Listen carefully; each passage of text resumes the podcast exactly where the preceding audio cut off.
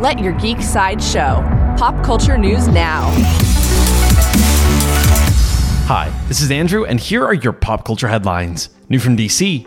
According to IGN and shared by Webtoons, the filmmakers at Ismahawk are set to make a live action adaptation of the DC Comics series Batman Wayne Family Adventures.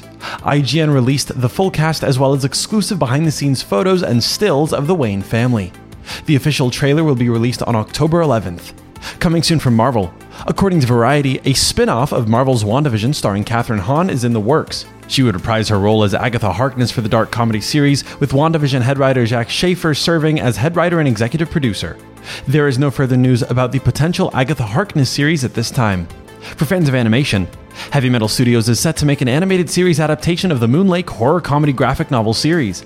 The series was created by Fantastic Beasts actor Dan Fogler, who will serve as voice actor and executive producer on the series. This animated anthology series follows a variety of ludicrous tales utilizing classic campy monster tropes of horror and sci fi, each narrated by the Man in the Moon as he keeps alien invaders at bay. New from Amazon Amazon released new photos from their upcoming series, The Wheel of Time. The photos give us a closer look at Moiraine, Lan, Rand, and Egwene in calm moments. The Wheel of Time spins onto Amazon Prime on November 19th. And finally, day four of Sideshow New York Con is here. You can stay up to date at side.show forward slash NYCC.